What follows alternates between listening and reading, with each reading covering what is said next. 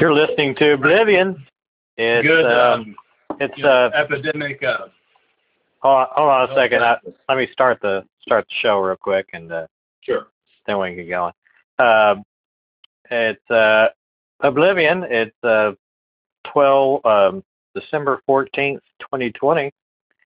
Um, so um, yep, um, David was anxious that uh, the 300,000 mark would not be achieved by the time we started this podcast today, but I believe um, we can safely say that we have passed 300,000 official deaths in the United States.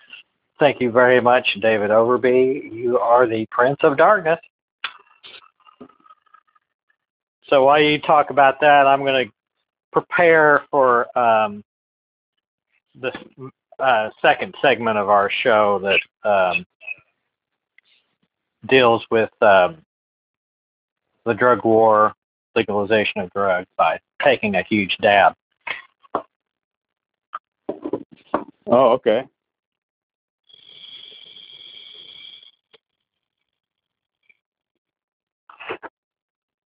All right, man. I'm ready. Um,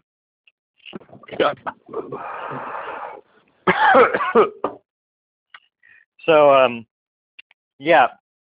Um, so we have probably passed the, pardon me, pardon me, pardon me, um, 300,000 mark.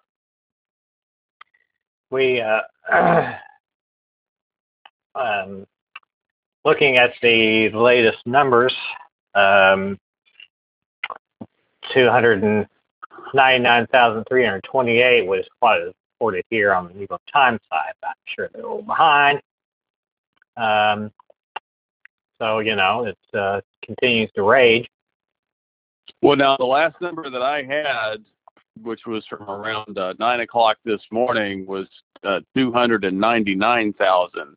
Huh. But the interesting uh, thing I wanted to point out, is what I noticed uh, this time around among the mess that I have, is a uh, considerable increase in deaths occurred over the period of the week November 23rd to November the 30th, and then into the following week, November the 30th to December the 7th.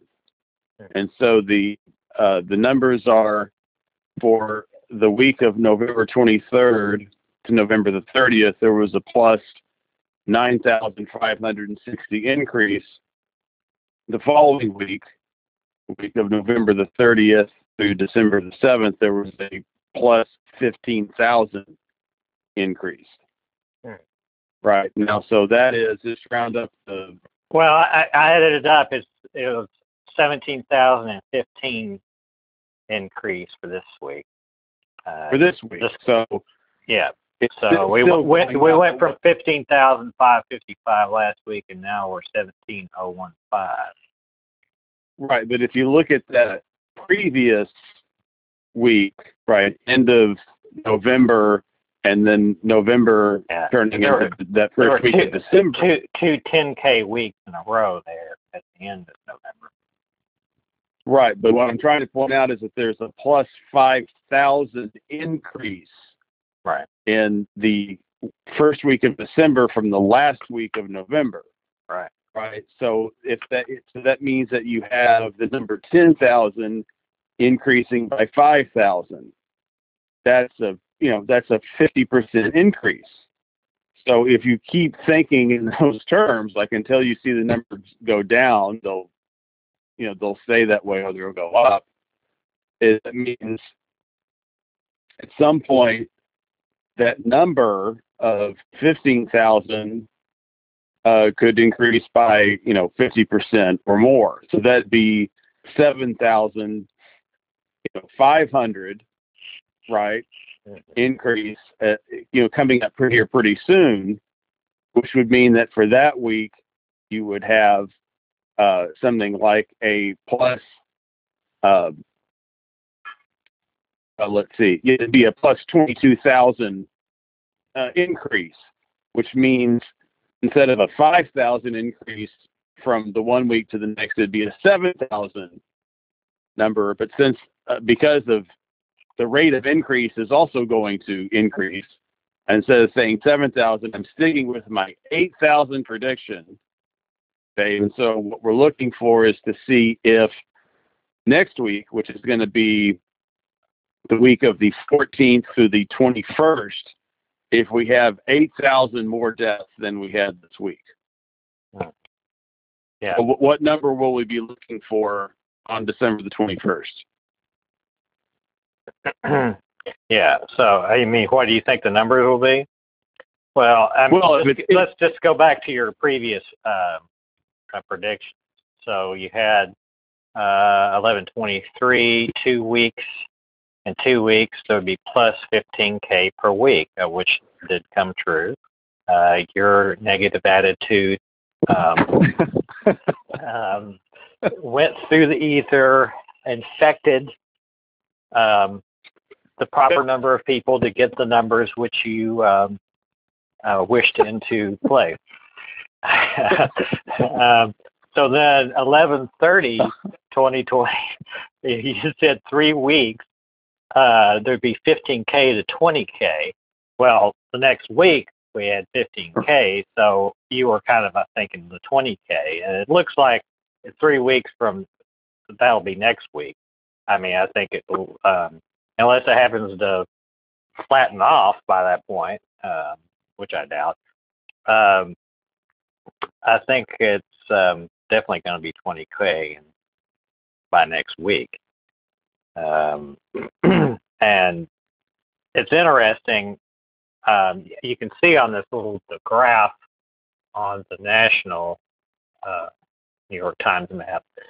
They've just got a graph that goes from March, where it was zero, you know, basically, to uh, to the current time. And so, if you're going along, there was, as far as cases were concerned, it's interesting. The deaths were just through the roof in April and uh, May, but the actual case numbers are nothing like they are now.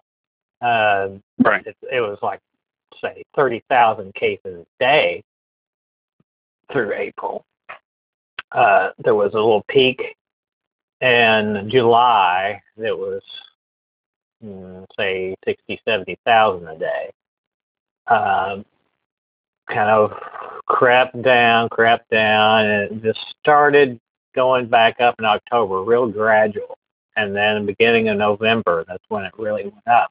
So by the end of say the first day of November, it was eighty thousand a day. By, Right. By December first, we're talking one hundred and seventy-five thousand a day. So nearly double, or at least double, uh, in a month. Um, and you know, we had some shutdowns and such, but then we had Thanksgiving too at the same time. Uh, it went down a little bit uh, just before December started. Just went down a little bit, say 10, 20,000 uh, new cases a day. Then just spiked right up till now, basically. I mean, by this, the curve is still at the top. You know, it's not going down at all. We're at the top. Um, Right. and will that trend So- keep going? How long will that trend keep going is a big question. And and I don't know, man. I think it's pretty obvious that it's really gotten into areas. We've had shutdowns around the country. Um, now we had more draconians this last last week. California shut down, uh, pretty much back to the spring levels. Um, Kentucky has been shut down. Supposedly, we're was it today that we opened back up again? Supposedly, We're open for business. Really? Yeah. We're open for business, baby. 1 So, p.m. you know, and okay, let's let's Open on the, up. let's look at the coronavirus map for Kentucky. Uh, well, um, the numbers kind of follow along with the national, basically the the curve of the graph. Um, you know, it, there's a red line that's the seven day average every day, so it kind of makes it more smooths out the curve. You know, 'cause it's kind of up and down reported quite a bit um, for various reasons. So it's been going down for the last that week a little bit, not a huge amount. Um, so uh, is that because the shutdown has brought it down? Maybe, but I mean, we're going to end it? So uh, we're coming up on Christmas. Everybody's going to get back together again. Um, I don't know, man. It's pretty grim, and I I think it's going to go up, continue to go up for maybe another month. Would be my thing because I mean, Christmas is definitely going to put the everybody's going to get back together again and have their big orgies. Um, uh, oh, uh, uninteresting gatherings.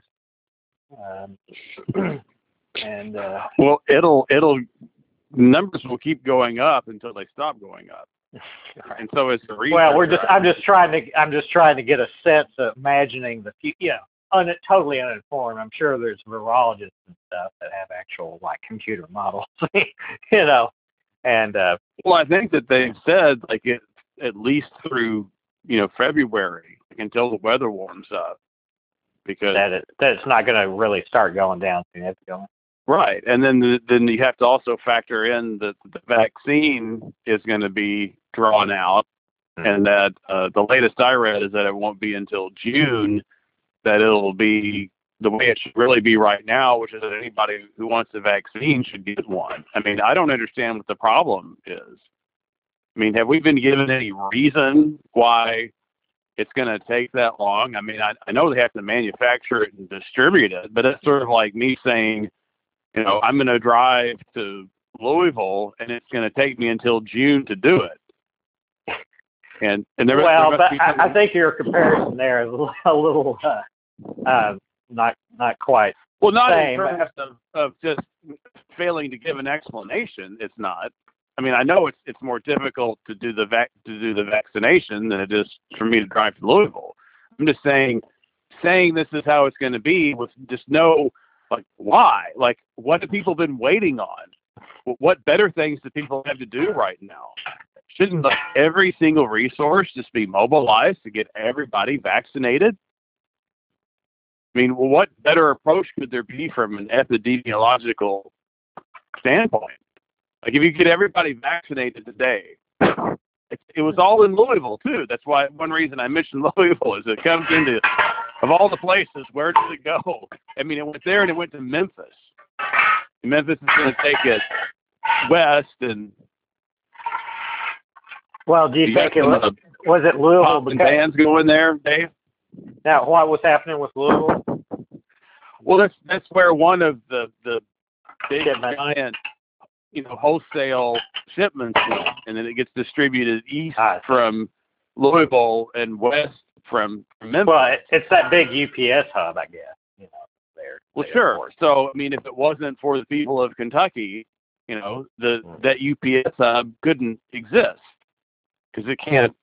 It has to have that whole infrastructure. So right, man. I want my fucking vaccine now, man. I made that happen. Well, but What for real, fuck? like, can you give me can you give me an actual good reason why it would be until June that just anybody could get vaccinated? well, who says this? This is I- June. one of the many sources, one of the latest things that, that, that I've read says that it'll it'll be June. Now, what does what does June mean? I mean that That every, anybody everybody will wants- have it. Everybody will right. have it. by e- June. Everybody will have it, or by then there'll be enough of it, and just anybody can can get one. Like you won't have to wait for it.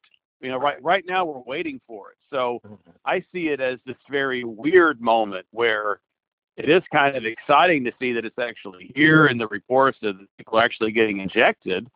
Mm-hmm. Then you have to sit there and think, but you know, when do I get it? You know, and it's one thing if it can't be right now, but it's mm-hmm. another thing to say it's going to be in half a year because this is really nine months in, right? I mean, it started in March, it's December, That's nine months. You say June, that's another six months. That's two thirds of what we've already been through. So it's not. Um, I mean, there's it's definitely better, but it's not like any kind of well, great. This is, you know, I just don't understand why there wouldn't be more of a priority on saying we're just going to get everybody vaccinated as soon as possible. Yeah. Uh, okay. Uh, yeah, I, I can't. Uh, I'm, I'm, not. Not. I'm not really sure um, how to answer that. I mean. Uh, I, I, I mean, think that is the overall plan, and I mean, if you're honestly going to say, uh, you know, I think there's production uh, you know, it's not as easy as just flipping a switch. And sure, you can throw all the money you want at things, but you know, it, it can take times. I mean, a lot of the time that it's taken so far were just in the trials, right? I mean, they had already developed. I understand it, that, and, and they, in my mind, see, in my mind, that would mean um, things would go faster now. Well, but and uh, and there's big questions about speeding that up um, you know, there's all this, there's not any emphasis questioning uh, the safety of the thing because we're just taking it on face of what Pfizer is telling us that that's safe. Um, uh, I was just read a thing this morning how they halted it to certain people because there was a bad reaction. I can't can't remember. Yeah, two people got severe reactions, and they attribute it to that their um, immune system is compromised. Like right. they get, they're very prone to allergies and uh, shouldn't shouldn't give it to people that are real allergic. Yeah. Right. Uh, um, but I would just point out that since I mean neither I nor you can answer the question that I'm asking, is that once again we're getting poor information. Like I, I should know how long does it take to make this stuff and if there's a good reason why it won't be until June, that's one thing. But just to say, well, because it'll take a long time, because it'll it'll take that long, is not a reason. It's just it's just conditioning me to go along with it and not hmm. demand that I get vaccinated uh, with all deliberate speed. And I have no idea why that wouldn't be on everybody's mind. That wouldn't be everybody's top priority. That's is isn't this what everybody wants? Like no more shutdowns, no more lockdowns. You can do all this stuff that you so desperately have always wanted to do, like go to school and go to work. you know, like all all the stuff that we know um, people not only don't like doing, they hate doing, and they claim, you know, that's why they won't wear a mask you know, because they just they feel their freedoms being attacked because they've not been able to go to school or go to work. Um, let's let's go to a topic um, that I saw and that you might want to comment briefly. You haven't read the the thing, but I'm sure you could uh, talk about it a little bit. Was uh, virus cases in college sports prove athletes are workers? They should be treated as such. Is title of the thing by Kurt Streeter, December 12th.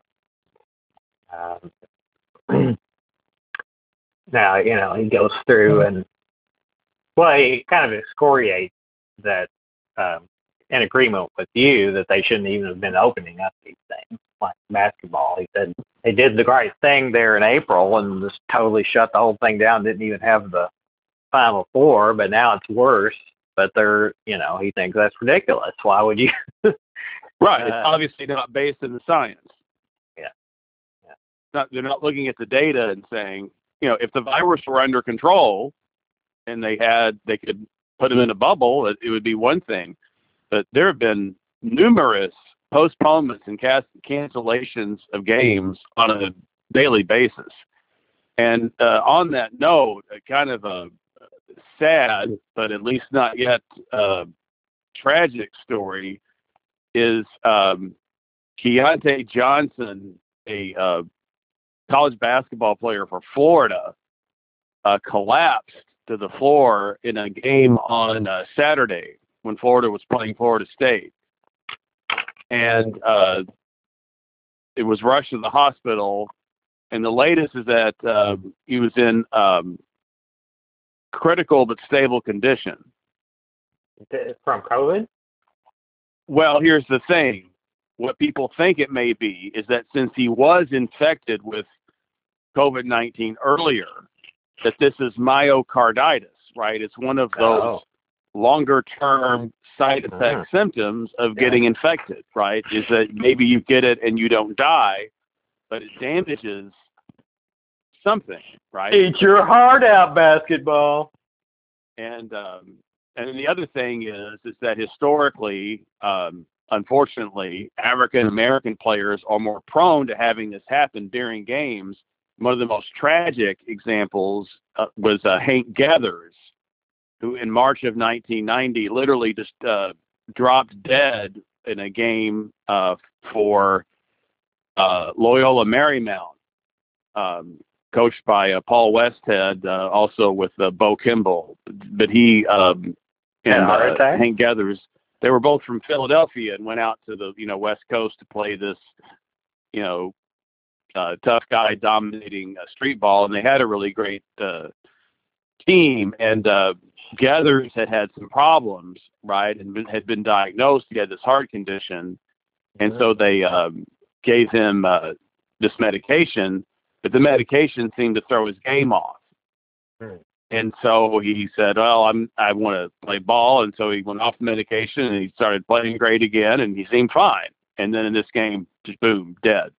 Like, and so this guy Johnson didn't die, uh, but in both cases, I would just, you know, attribute it to this unbelievable um, lack of perspective, and how sad it is to think if you don't have basketball, you have nothing.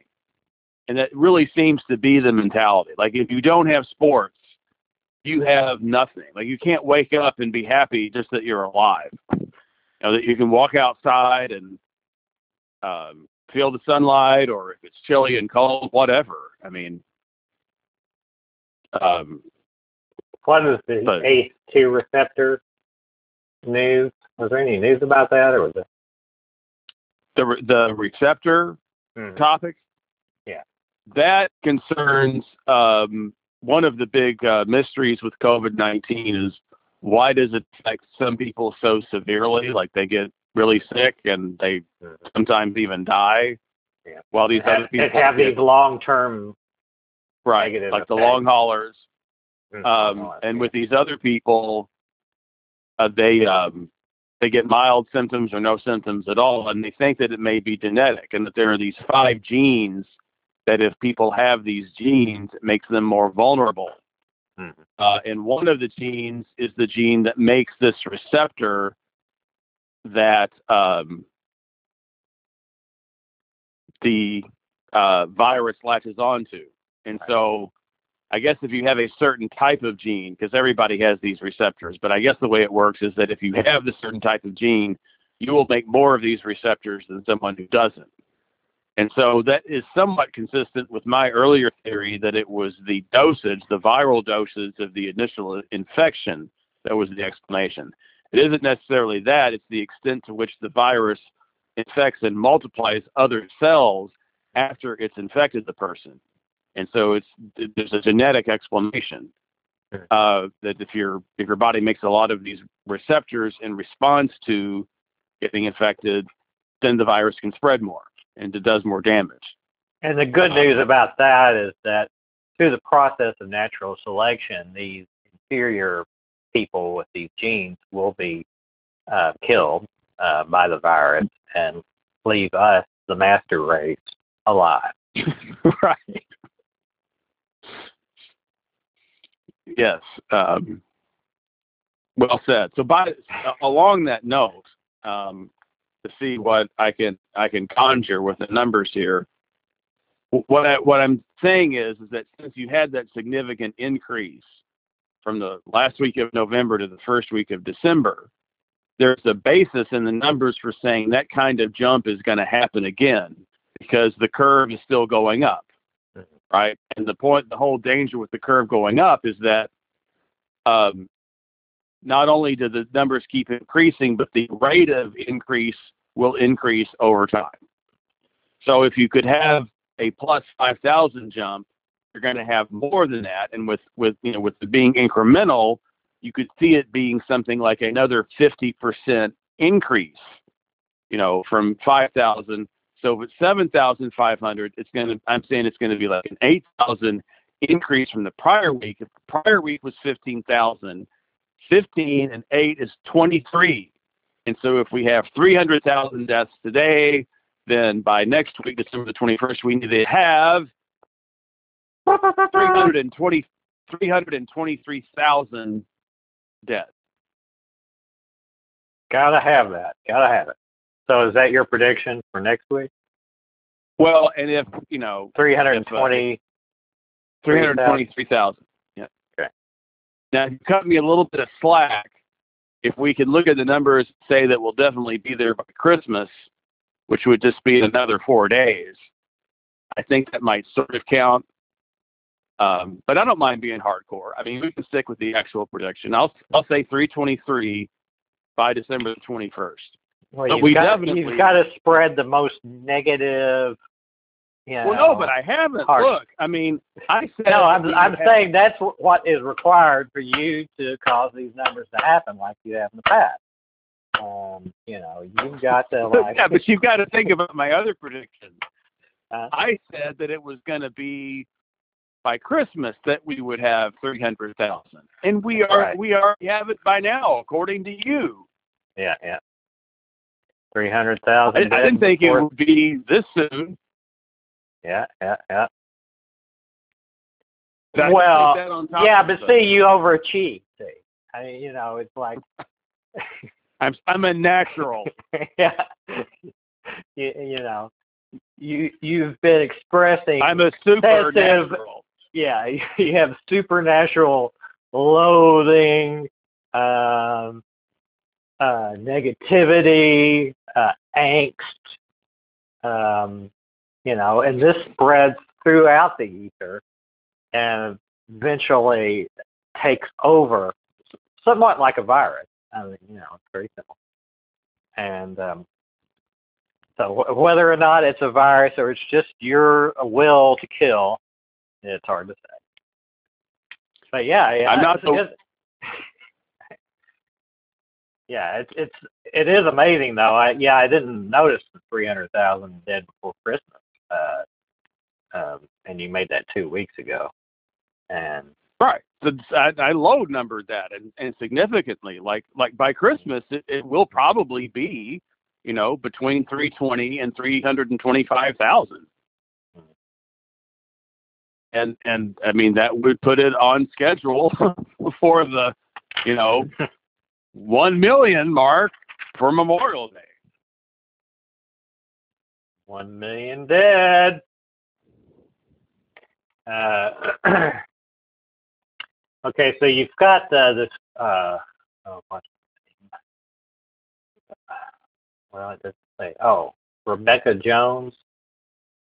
Uh, what did you have the? What part of that story were you going to talk about? Uh, well, she was uh, one of the um, workers in Florida. She was either a nurse or she worked at a hospital, or maybe she worked with the, the state government, but she was reporting the numbers in Florida Right. infections and deaths. she was fired and- from the Florida Health Department. Right, and DeSantis fired her. So I guess that must mean that it was the, the state that did it. or may, they told her that she couldn't she violated a a state order even in this you know free country where we don't have to wear masks or social distance or do anything that the government uh, asks us to do during a pandemic during a crisis. Um, Well, it, but the reason I, I was maybe we were going to get to this, but you know when I looked at it you know that the police there- came to, was- to her home and pointed to you know held her at gunpoint and her children because she was still transmitting the information i think they arrested her right. yeah, it, but it's interesting when I looked her up. You know, there's this whole salacious thing that was revealed about it all about her, where the, the married Florida data scientist acts for refusing to alter COVID-19 status was fired from university job for having an affair with a student charged with stalking, threatening him with revenge porn, writing a 342-page manifesto on their sex life. so yeah, first of all, I want to read the second manifesto. It sounds awesome. Uh, least 60 pages of a 642 page manifesto with a narrative of the affair with Sweet Sweeterman, who was the person. Uh, she was charged with three counts of cyber stalking. Student Garrett Sweeterman, then 21, who filed a restraining order against her. so uh, yeah, um, smeared. So well, and, and it's it's really though immaterial unless I'm missing something to the fact that her. You well, know, they're trying they're trying to paint her with some ammunition as being just full of shit. Uh, so I don't know. Uh, you know, that she can't be trusted to be listened to or whatever. She deserves to be, well, uh, you know, held at gunpoint. Blah, blah, blah. But I think that would more require proving that the numbers that she was reporting were wrong, not like anything about her personal life. Right. Yeah. Yeah. Well, of course. It's ridiculous. I mean, that's always they're even bringing all this up with me. Because I, I, this thing goes on and on and on about this. about this. If we thing, don't care know? about things that you know, like a common problem, like the, a pandemic, why do we care about someone's personal life? Yeah. Well, I mean, she's like a she's a blonde. She's a blonde hottie, so that's that's good. Well, of course. Yeah. Is, is, is she bisexual? I haven't seen that part. Uh, then that really makes maybe. it exciting. well, I mean, she she had uh, sex and supposedly stalked this uh, student, but uh, I don't know if it was her student or it goes on and on. I'm sure it tells you all the details of it. So, I mean, what was it that they actually uh, were telling her that she should do? I mean, what's alleged that uh, she was? I, I just think that something? there was there was some kind of directive that she wasn't to be reporting these these numbers. Like she was Oh. just kind of given the raw, straight up numbers of how many mm-hmm. people were coming into the hospital and how many were having to go to the ICU and what was what was really going on, which is what it should be like in, in any system, but certainly in a democracy, like where you don't have this tyrannical totalitarian system that just controls everything and it only exists for its own personal interest and the empowerment and aggrandizement of the people who are in power. Mm. Yeah, But the- the issue a different be- picture has now emerged after Florida Governor. If she was reporting false information, then that's Well- one thing. But I don't Well- think she was. I think the Let me- problem Let me read this she wasn't reporting false information. But a different picture has now emerged after Florida Governor Ron DeSantis said that Jones was canned because of insubordination and called her disruptive. So, uh, Sure, that's here that claims she was asked to leave by health officials this month because she refused to fudge coronavirus infection numbers. Now, is that? Did you hear that part of the story that she refused She to fudge the what? coronavirus? It says because she refused to fudge coronavirus infection. But is that really the story either? I mean, is the story really that she did say the numbers, she was told not to say? Well, but you're saying that the problem was that she didn't fudge them, right? That's what they wanted her to do. Like, don't tell people it's this many, make it lower. No, don't tell them that like, you know, 60 people died today in your hospital. Say it was, you know, six. Hmm. And she was like, I'm not going to do that. And so they said, you're being insubordinate. You're not doing what we're what we are telling you to do. So we'll fire you, which is bad enough. But then when they when they went to her house, when they sent the the police, and they came in there with their guns drawn and reportedly had guns pointed at her and even her her children.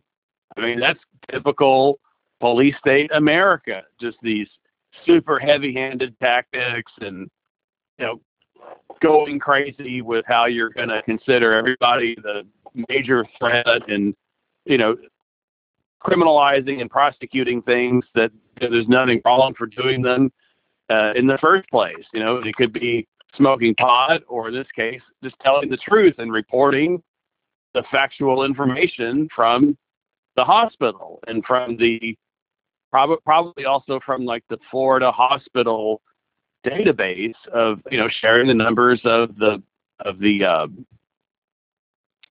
infections and deaths. Mean, you've you've got to you've got to do this stuff. You've got to make people understand how serious this is. Um, I don't know if I sent you this topic or not, but I was going through my notes, and the the head of the Mississippi public health care system said something, and she's like, "I'm I'm really beginning to be concerned that people don't understand that the resources are finite. Like our resources are finite, and that's a, that's a real, I just think, uh, dumbfounding American problem that Americans really do not see life as as finite. I mean, it gets back to we've had this discussion about fossil fuels. Like one of the many reasons to move away from them is, you know, they they won't will run out of them. Yeah. So why would we want to just doom ourselves to a world where that everything will just grind to a halt and there will be no way to keep going once we exhaust everything. Not to mention the nightmare of what it'll be like when we get down to the last, you know, two or three gallons. Who's gonna get it? It'll be like the vaccine, man. We're gonna have riots. Who's gonna be the last person to get the be able to take the plane trip? before Greta Thunberg and Alexandria Ocasio Cortez take over the world. Yeah, they'll just drink it. You know, they won't even use it to go anywhere. They'll be like no, they'll have an orgy with it. They'll give they'll give each other massages. a rub down the gasoline. Mm. Now that would be kind of a great like Blakean painting, right? Like the last drops of oil, or Okay. The uh, well, let's um, let's move on to a uh, uh, maybe slightly lighter because there's some good news fall with it. But let's start with the sort of half good, half bad uh, uh, story of man serving 90 year prison sentence for selling marijuana released from prison. His name was uh, is Richard DeLisi. DeLisi, uh, who has spent the last 31 years in prison for uh, marijuana, selling marijuana. Got a 90. He's out of uh, New Jersey, which was uh, which just legalized it. Yeah. So uh, yeah. So you think it was because of that that he was released, or did they? I think that that's part of it, and it's part of uh, just a larger national movement, and it's, it's encouraging. But it also should serve as a reminder as to how crucial Insane. ending ending is. prohibition is, right? Because I mean, this kind of thing uh, can and still does happen. I mean, maybe not just on such a totally extreme scale, There's but still well that what's the much- point of well they continuing they said, with it? they said here that uh, uh, DeLisi was sentenced to 90 years for marijuana trafficking in 1989 at the age of 40, even though the typical sentence was only 12 to 17 years. Only 7, 12 to, you know. They I mean, thought he was part of organized crime because he's Yeah. Italian. Right. That's why they gave him the bigger sentence. So, you know, the 12 to 17, that's just insane. I mean, murder often doesn't get 12 to 17 years. so the fact that you, anyone still can anywhere get that kind of sentence is shows just complete la- tyranny. lack of justice. Yeah, there is no justice. It's hard. It has nothing to do with justice. It, it's just it's hardcore punishment and intimidation for its own sake. Yeah, and I'm sure uh, uh, old old Biden will uh, will uh, take care of all that for us. Uh, so yeah, let's let's go to Oregon. Just discri- decriminalize all drugs. Um, and they this uh, Yahoo uh, uh, news article that you sent me, uh, the, the little picture uh, to illustrate this is there's somebody's back pocket and they're pulling out a little baggie with some white powder. so I, I don't know what powder is in there. I want some, man. Uh, uh, so yeah, now now you Oh. can have a little baggie in your pocket, and uh, and I'm I'm glad that you mentioned this. Um, here's uh, here's a related story. Um, for for the first time, the research is showing that cocaine and hard drugs are now more popular than alcohol among 16 to 25 year olds. All right, man. and here's the thing: it's probably Party's on. Well, it's, but it's probably safer. It, it's probably safer and healthier for them. And the and, and I think this is one of the things we're going to find out from you know de- decriminalizing um, all all of these drugs is that it really isn't you know going to make any difference because in this article um, toward the end one of the uh, uh, researchers and you know a long time uh, doctor who who treats addiction said you know alcohol is is one of the more dangerous uh, of of the drugs that's out there in terms of talking uh, discussing the risk that this posed to this younger group of people but, but get this and I, I did not know this but one of the reasons for, for this is that cocaine and other hard drugs have become just as easy to get as alcohol. Because uh, they can use these WhatsApp, uh, uh, what's it called, a WhatsApp. Uh, They they they use WhatsApp and they just make an appointment and the drugs are delivered awesome, and you know man. it's cheap and high quality. I mean it's like having it's like getting a pizza. Yeah, I mean, I wouldn't mind getting a little cocaine for special occasions delivered to my home. And it's like you could do this, or you could start, you know, poisoning yourself with like liquor at four in the afternoon, and then be hungover and dehydrated and have do damage to your liver and kidney. Yeah, you know the I mean, difference. The difference, but the difference between a three-day alcohol bender and a three-day cocaine bender, this there's not the same. I mean, the one, you know, I cr- sleep for uh, five days, and uh, the other one, I'm sick for five days. But, uh, yeah. Right. I mean, so what difference does it? What difference does it really make? Yeah. You know, it's just this authoritarian. You know, we'll make the rules. We'll tell you what to do. And I, I tell you, the the real thing with with cannabis, the reason that that um, still most of America clings to prohibition is they know that there's nothing wrong with it. They just don't like the idea that it gives other people pleasure, that other people get pleasure from from doing it. That's what they hate about it. This other person's going to do something because they want to and they'll enjoy it, and and they're against that. But they know there's nothing wrong with it. And that, that's just how uh, pathetic and you know, victim craving they are. But you know, I think it's that's on the wane. I mean, by uh, evidence to the Oregon drug law, law, which is just kind of unbelievable.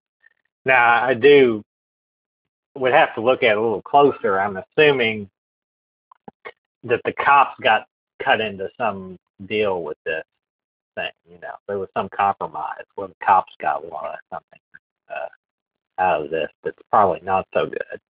Um, but um, maybe I'm wrong about that. Well, I mean, they can still bust the the dealers. Like Yeah. it, it's still like whoever's. So know, you can still give a the 90, 90 year drug sentence if you really want. Yeah, right. The and, uh, idea now is is that if you just want to, you know, have some for personal use, like if you just Mhm. want to party, mhm. um, then it's and it's just yours. Like it's not it's it's not a crime. right. You know, they uh, I, I guess that they I guess they they take it from you, so you have to go back and get more.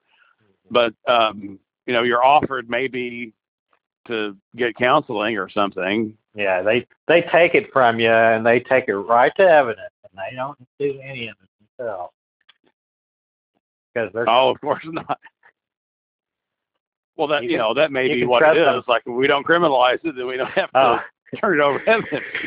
Take it. oh yeah, and that there you go. But it's that was the compromise. You get to keep all the drugs you want when you frisk person. it's such a waste.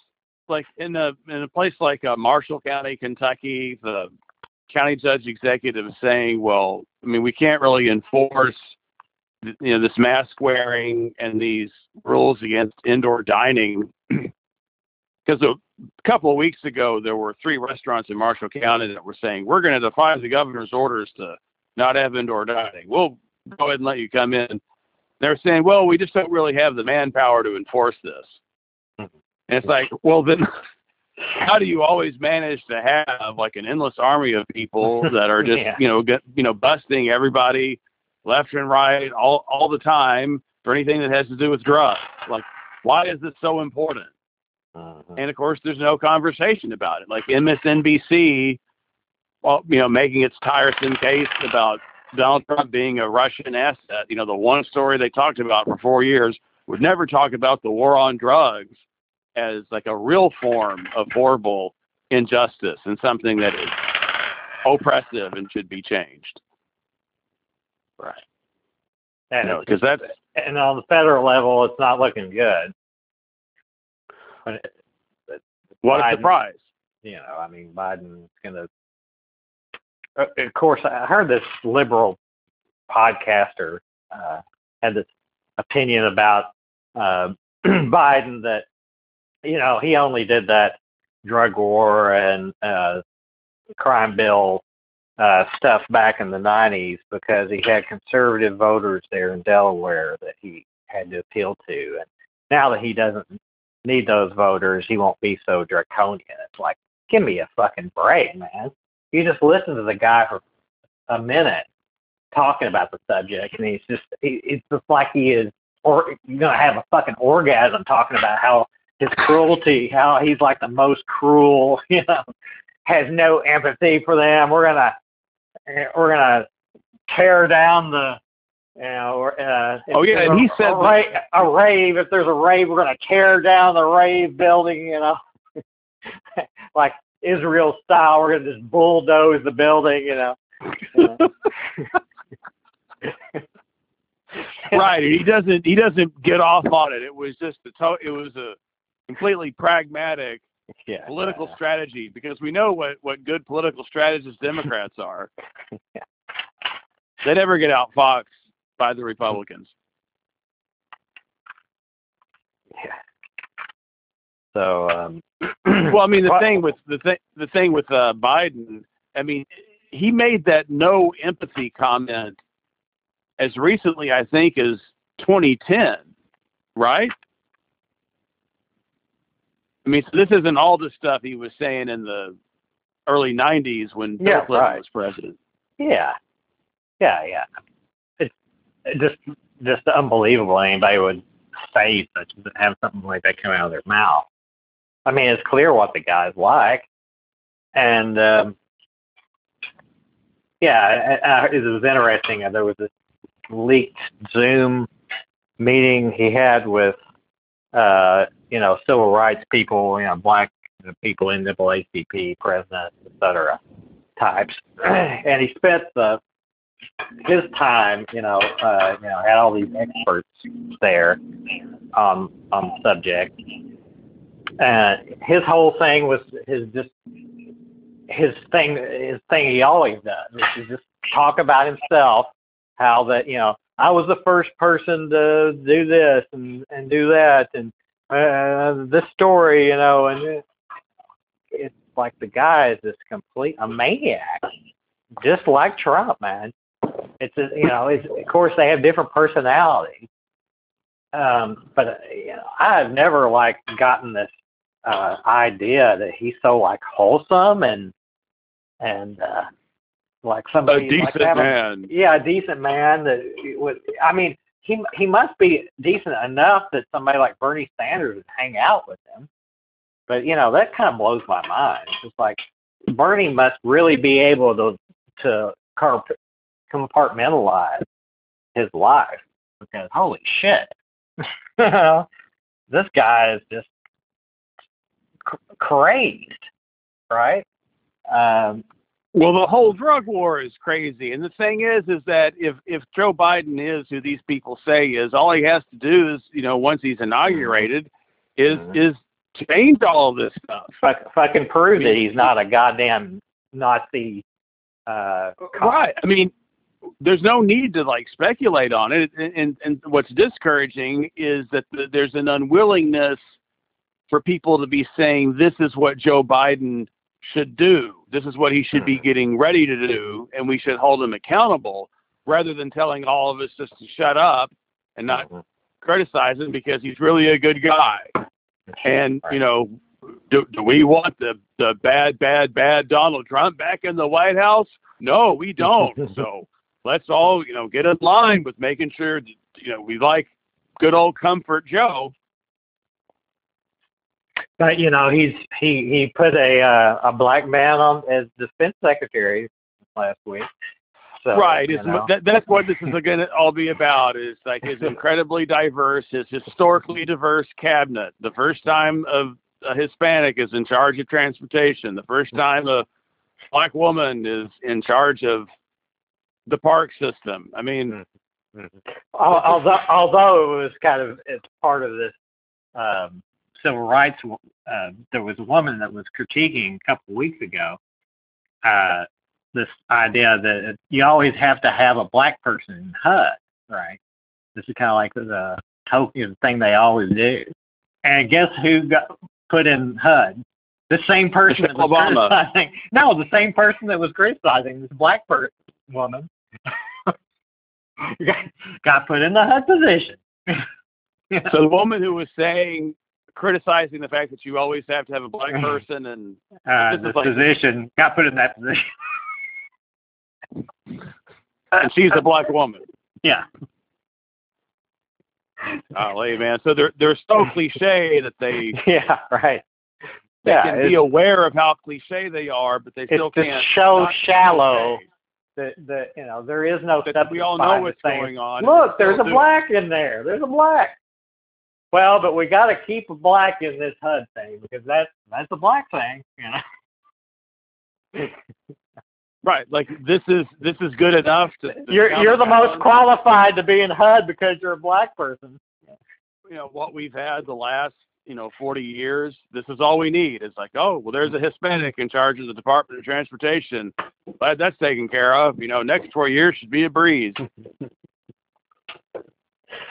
So, but see, they can keep doing this forever because uh, you can keep getting into smaller minorities, right? Uh, uh, you know, you can get the woman of color who is trans and who, um, uh, let's see, has one leg. And, you know, Yeah. you can just keep, you know, it'll never You end. can never run out of categories. Historic appointment. You know, well, I mean, you can still do it. You just keep shuffling around. Like we've never had. You know, it's like you've got Hispanic, Black, you know, Asian, gay, transgender. You you start with those, and you've got all the different cabinet positions. You just sort of shuffle around all the different possible combinations. It's like hmm. what we've had a gay Hispanic Secretary of Transportation, but we've never had a gay Hispanic uh, head of um, infrastructure or um, food distribution. So what you just whatever the positions are in the in, in the Secretary of Communications, you know, we, we haven't had a Hispanic do that. We had a black person before, but not Hispanic. Let's see. Another communications. You got to have the loquacious Irishman. Uh, instead of instead of saying, you know, what would be historic is if the war on drugs was ended. right. That would that would really be historic. You know, all these people got out of jail, and it was like, we're not going to do this anymore. This is we're not going to have society based around this bully system and this prison state. And I guess, uh, I mean, are they going to end up passing some kind of relief? Um, Oh no way.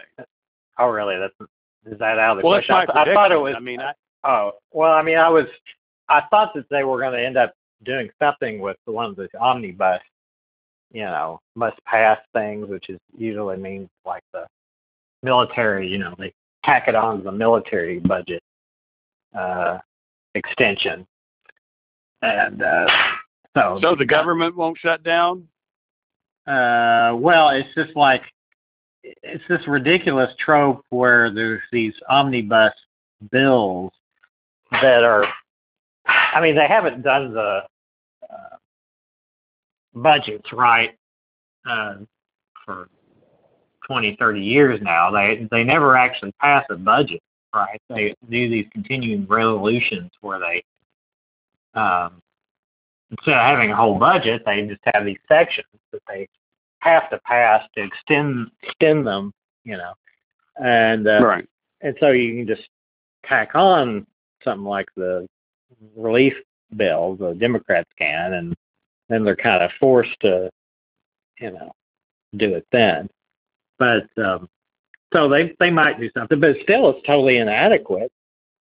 what the Democrats were saying was a was uh, about a trillion dollars, but you know, it's three hundred dollars a month uh, extra unemployment and extension unemployment, and uh, and then um, no, no money. You know, not even the twelve hundred dollar token amount. Did you ever end up getting your twelve hundred dollars? Uh, no, but I've told that I, I I have been told that I will get it. Oh my God. That's hilarious. So what, did they, get what did they say in this? They said, "We know that you're waiting." Six years. Like, what's this? Oh, no shit. Like, hot damn. Like, Shit, I've been living on the street for the last five. Uh, right. can't believe they even found me. You know. And, I'm gonna go to the bar. You know. But uh, so yeah, I mean, even if they do pass it, no, you know, I guess a few businesses will see a little bit. And I'm sure it'll be mostly for just extra money for the billionaires. Right. I mean, one thing I read about is how whatever kind of um, recovery that that we have, according to the you know Forrest Gump uh, storyline that I'm sure this everything in America is told with, including the coronavirus uh, pandemic, it's going to be a K re- recovery instead of a V, right? So if everything goes down and then it shoots back up, it's going to be the as always, rich get richer and everybody else will get even poorer. Because, you know, wealthy people that own shipping companies and mass delivery systems, uh, and also people that have the ability to, you know, work from home or, you know, work in an office where they're just isolated from everyone, they can continue to make money. You know, their work does not require them to be um, elbow to elbow with the public during during a pandemic. So, uh, you know, whatever they pass is going to be inadequate. And I just think this is a perfect time in history to show how the Democrats are missing an opportunity, right? Because, well, also these these eviction uh, moratoriums are going to end at the end of the year. So now people are going to be, you know, out on on the street. You know, no joke. And um, and then these people aren't going to have any money. And so when you think about collectively the amount of people who uh, aren't going to have have money, this will affect all kinds of other businesses because when there's not going to be people to spend it. uh, and and not there's not going to be people to spend it on, um, really just uh, across the board. I mean, I think that the restaurant industry has particularly uh, been hurt badly. I, there was a uh, article about restaurants in two popular, heavily trafficked um, neighborhoods in San Francisco, and something like 85% of the restaurants have closed. I mean, that's mean, a lot. And, you mean permanently, or? Yes. Wow. I mean, they don't have any. There's no expectation that they'll that they'll get back open, and all the expectations is that it's going to get even worse because California has has to keep locking things down again, right? Because their, I mean, their hospitals are at at capacity. Uh, I heard one report that in the central, in the in the uh, counties of central California, I'm guessing this area between Los Angeles and San Francisco, like the hospitals are full. Hmm. So I have to think. Um, oh, in Sweden, the uh, the hospital the, the hospital system is is uh, collapsing in in Stockholm, and uh, I just read this article today. People are um, that some of the healthcare workers are are quitting because they're exhausted, and they keep making them you know work all the time, and they're exposed to the danger, and you know they just they they blew it off. If you want to talk about sort of hardcore sort of cold, uh, agnostic, detached arrogance. Uh, this, you know, Anders Tegnell, whoever the head epidemiologist is over there in, in, in Sweden, definitely had it. They just never got under under control. And you know, now that it's it's surging in in the world, it's just gone crazy there. The officials in Norway and, and Finland have have stated that they're on you know standby to start taking people in from Sweden. Well, I guess uh, I guess eventually they'll get herd immunity. And it wasn't their whole idea was to do herd immunity, and they, um, yes, you're you're correct, um, and that they would have um, they'd have a more stable recovery as opposed to their Scandinavian neighbors, which were going to you know have to do these severe lockdowns and then open things up and then shut them down and open up and shut them down, and you know that would be worse than having lots of people die. Um, but that's the thing. I'm glad that you mentioned the herd immunity because in terms of projecting like how long the curve will continue to go up, there's your answer. Like uh, until there is some sort of intervention, either in terms of you know major hardcore lockdown, quarantining, you know strong enforcement of mask wearing and um, public inter- interaction like social distancing, or until you get 80% of the population vaccinated.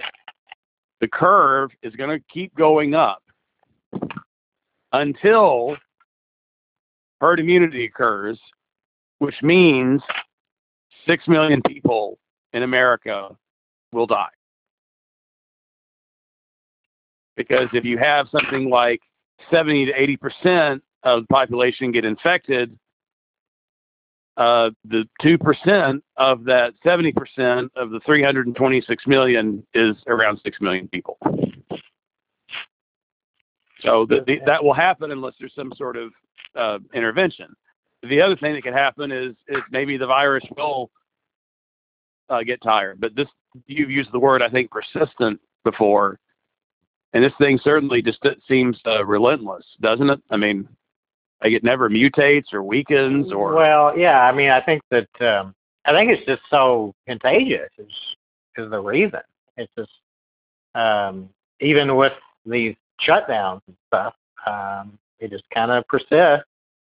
Uh unless people are just incredibly isolated and uh, kept apart it's just going to be there. Uh and and until like either there's herd immunity through uh the herd has been vaccinated enough. Right. Uh, or, you know, there's whatever percentage it would be, uh, half of the population, 60, 70% get it. And, you know, for that to happen, it's still a long ways to go. Well, right. I mean, I mean, if every not even 20 million people have gotten it, right? I mean, let's let's be generous because obviously that's you know, say it's 15 million. I can't remember what the current number is. Think the official number now is 16 million. 16, 16 million, but you know, it, it may be easily double that have actually gotten it. Um, so that's still less than one tenth of less than 10 percent of the total population of the country. Uh, that's obviously not hurting even close to hurting community numbers.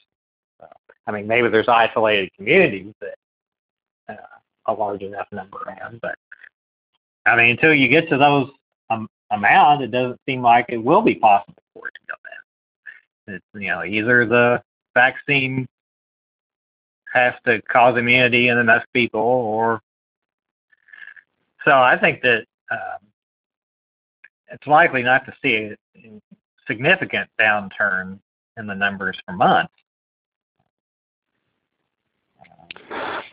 Right, and I just think that um, it, it, you you'll have to see.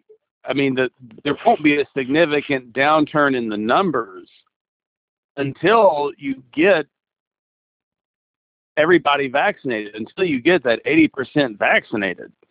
Mm-hmm. So first, you've got to get that done. Otherwise, that's why I'm saying, from an epidemiological perspective, it doesn't make any sense dither on getting people vaccinated. That there really doesn't need to be any other priority or concern right now.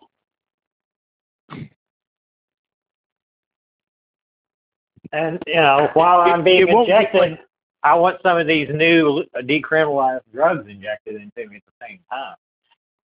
Well, and the, and the other thing that we have to remember is that 95% efficacy still means 5% aren't don't get immune. It doesn't work for them. Hmm.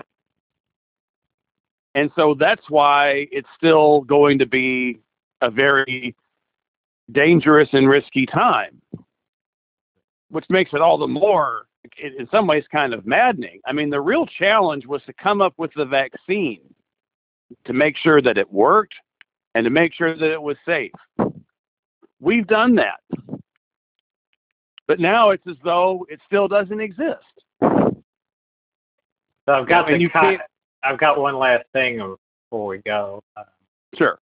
um, you've got Chiron. I wasn't quite sure what that was, but um, uh, C K H I R O N. Chiron. Hmm. I don't know. Chiron. Sounds like a planet that they visit in Star Trek. Uh, I think it might apparently it has to do with CBD.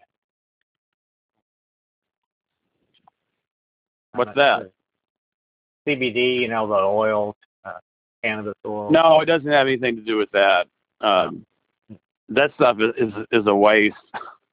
Um, but uh, it, it might have had something to do with. I think Colombia is uh, basically legalizing cocaine, or at least like medical cocaine.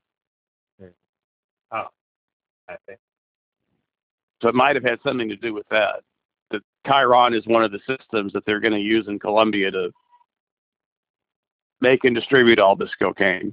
Nice. Innovation.